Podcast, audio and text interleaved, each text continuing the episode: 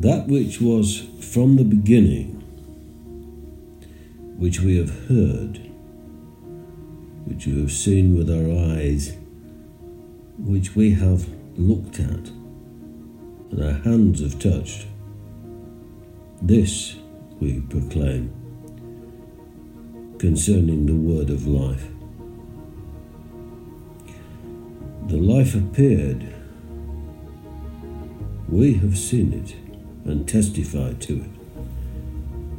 And we proclaim to you the eternal life, which was with the Father and has appeared to us.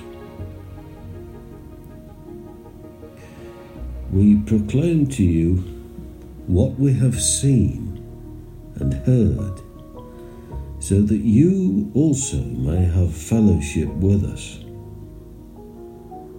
And our fellowship is with the Father and with his Son, Jesus Christ.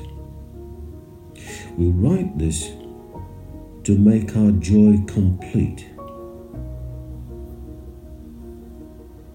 This is the message we have heard from him and declare to you.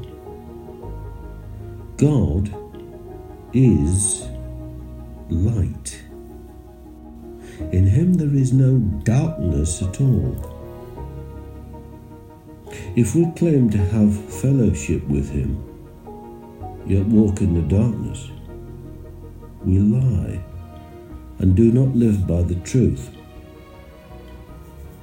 But if we walk in the light, as he is in the light, we have fellowship with one another and the blood of Jesus, his Son, purifies us all from sin.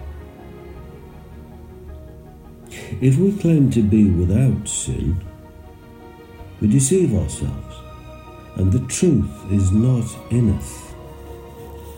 If we confess our sins, he is faithful and just and will forgive us our sins and purify us from all unrighteousness. If we claim we have not sinned, we make him out to be a liar, and his word has no place in our lives.